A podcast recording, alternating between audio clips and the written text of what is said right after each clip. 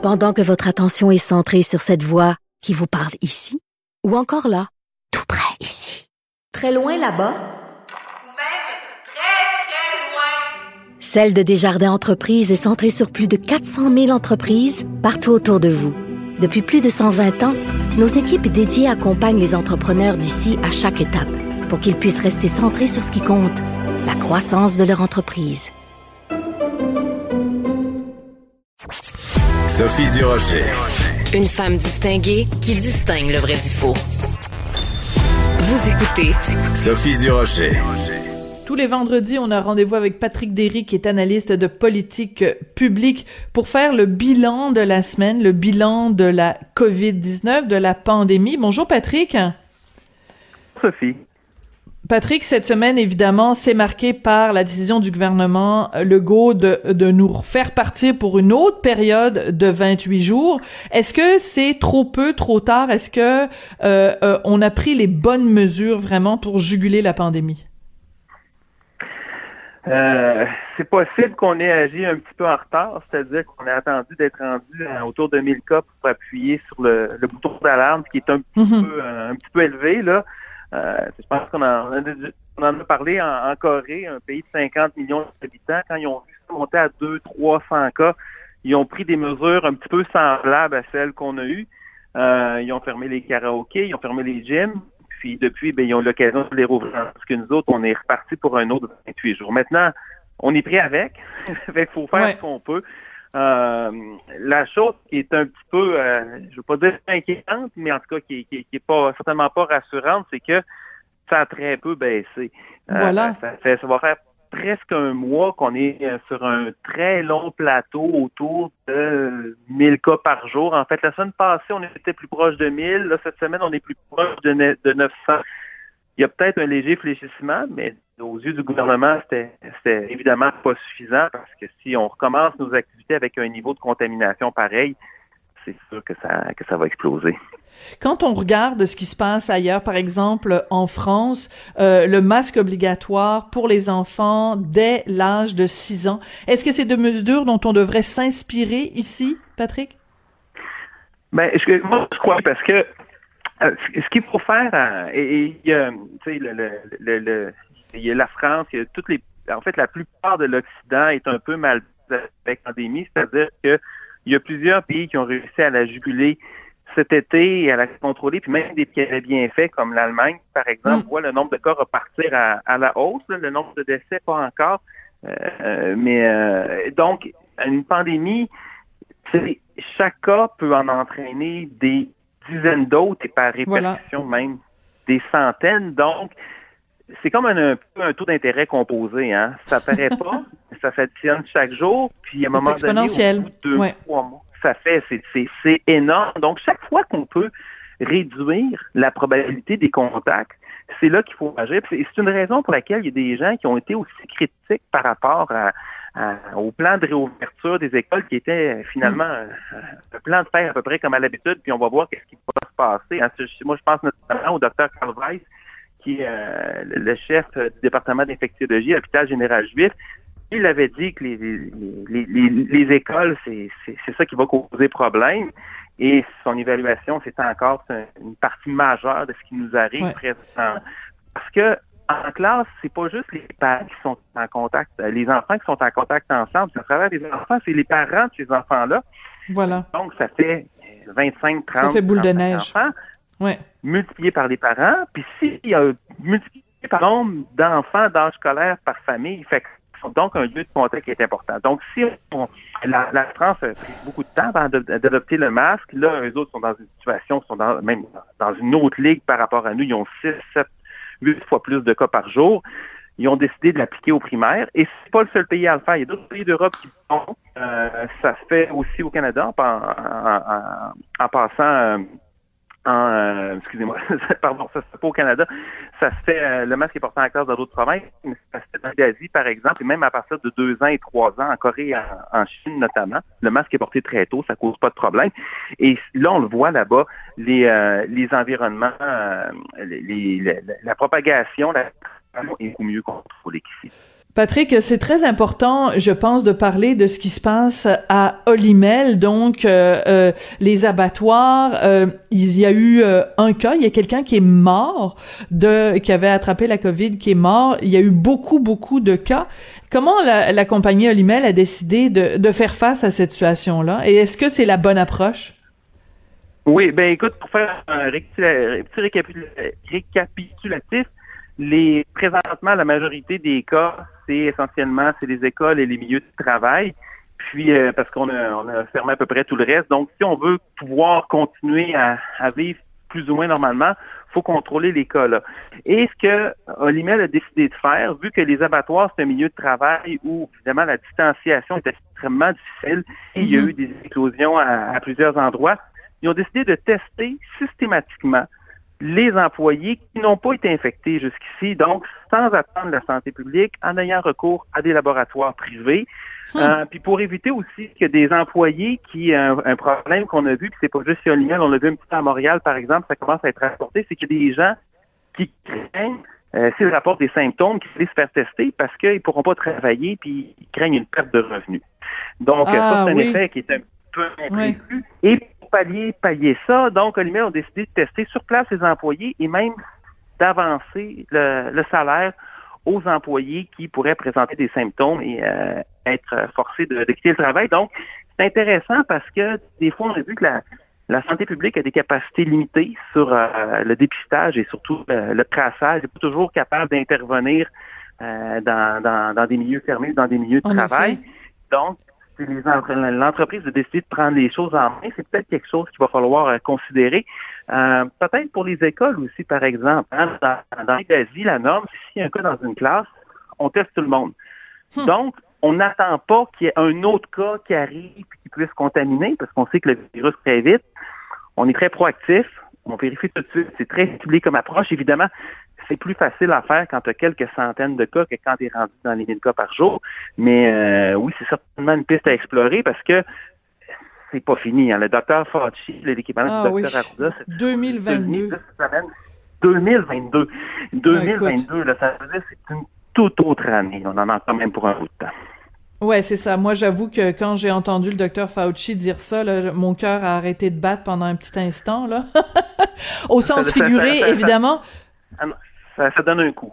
Ça donne un coup. Ça donne un coup. Ah, ce qu'il dit, en fait, c'est qu'on ne pourra pas retrouver une vie normale avant 2022, là.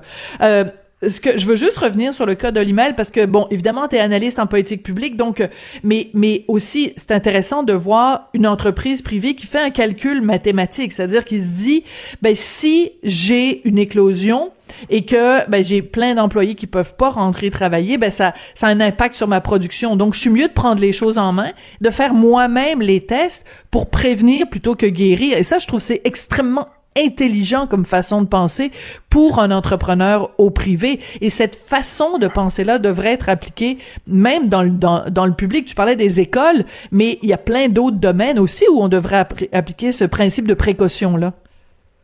Absolument. c'est là qu'il y, a, une grille d'analyse économique qui peut être intéressante, c'est-à-dire que c'est une question d'incitation.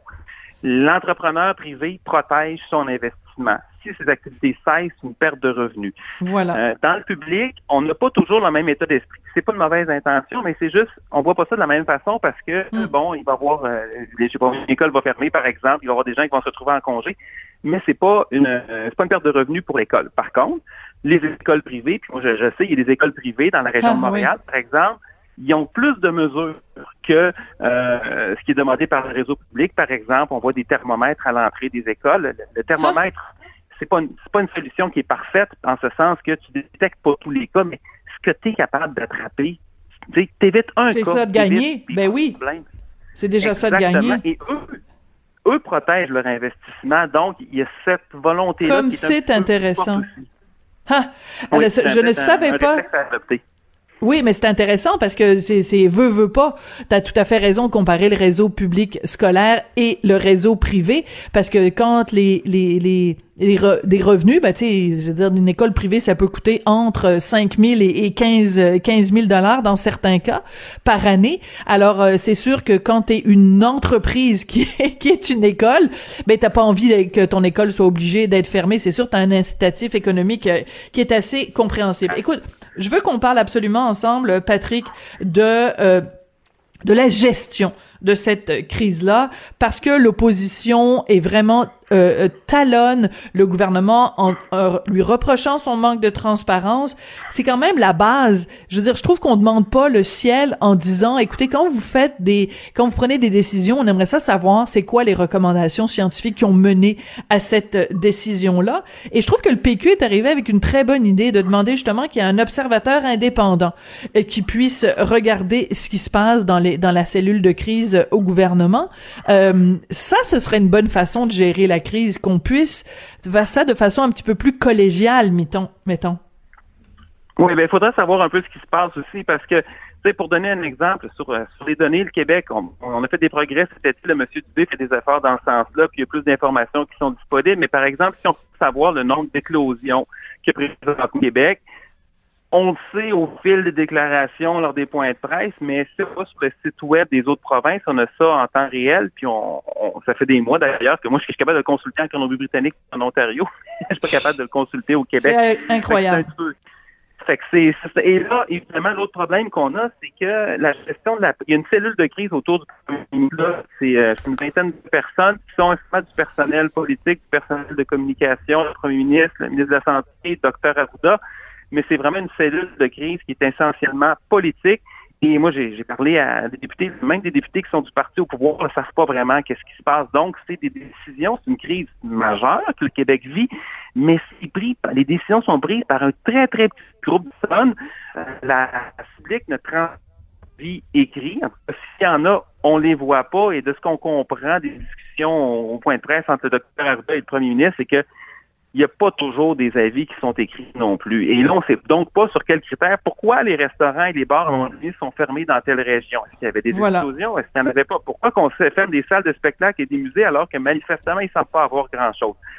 Après ça, on dit que le seuil de 60 cas par million, qui est à peu près là, un 500 cas par jour, c'est le seuil pour fermer les bars et restaurants mais là, la semaine passée, le premier ministre dit que ben, quand on va descendre autour de 500, on pourrait rouvrir les bars et les restos. Euh, euh, fait que là, c'est plus le seuil pour les fermer, c'est le seuil pour les autres. donc, l'opposition a demandé de mettre un observateur indépendant dans la cellule de crise et cette personne-là serait chargée de prendre des notes et ben oui, ben prendre des notes déjà. Dire ce qui se passe. Et, et pour du côté du gouvernement, honnêtement, un, ça force à travailler mieux aussi. Et si tu veux susciter la décision, explique. Mais non, c'est ça. fait un peu avant d'explication. On, a, besoin de ça. Puis même moi, j'irais peut-être plus loin. L'idée à laquelle je pense, puis je sais quelle mesure c'est applicable, mais dans des grandes crises, par exemple, lors des conflits mondiaux, on a vu des gouvernements comme former des cabinets de guerre, donc des cabinets de coalition où il y avait des ministres qui étaient choisis par des partis euh, chez l'opposition, parce que là, on met la politique de côté et on se crise. Et là, je comprends qu'on peut pas inclure tout le monde dans, dans, une cellule de crise, mais peut-être le temps de mettre de la politique de côté. Puis bon, l'observateur indépendant, ça serait une bonne chose, mais qu'on peut aller chercher une bonne idée dans les autres partis parce que c'est une crise qui est vraiment difficile, puis des bonnes idées, ben, il n'y en a pas juste au parti au pouvoir. Ouais. Écoute, tu parlais tout à l'heure du fait qu'il n'y avait pas de, de, de notes euh, qui étaient prises. Écoute, je vais juste référence à une chronique que mon chum a écrite et qui est tout à fait vraie. On, on vient d'emménager dans un dans un condo et euh, il y a 23 copropriétaires, puis c'était l'assemblée annuelle des copropriétaires. Ben, il y a une personne qui est désignée, c'est la personne qui prend des notes puis qui fait un procès verbal de la réunion. C'est une réunion de 23 copropriétaires au gouvernement, il n'y a pas quelqu'un qui peut être euh, sur le coin de la table qui fait le, le, procès verbal, voyons. Ah, non, ça, c'est quelque chose qui est complètement surréel, puis c'est intéressant de cette façon-là, parce qu'à un moment donné, euh, on, on s'ostine entre propriétaires pour savoir de quelle couleur on va, on va repeinturer les corridors. Puis euh, on veut garder des traces de ça pour savoir à qui on a donné le contrat, comment qu'on a pris la décision, comment ça s'est passé, où est-ce qu'on a planté un arbre. Là, on est dans une crise sanitaire majeure, puis bon, ben on ouvre, on ferme, décision qu'on prend, alors que ça peut euh, affecter la vie de millions de personnes, puis aussi que ça peut ça, ça, peut indirectement, c'est une question de vie ou de mort, hein? Et euh, on fait ça comme ça sans trace. C'est un peu douteux.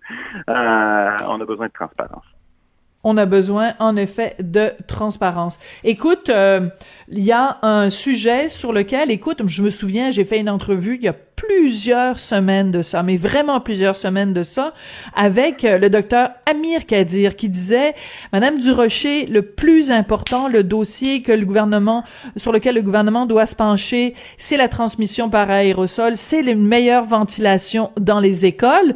Puis on a l'impression que c'est comme un petit peu pas ça continue quand même encore à passer euh, à côté. Euh, c'est un peu décourageant de la part de Dr Arruda, non?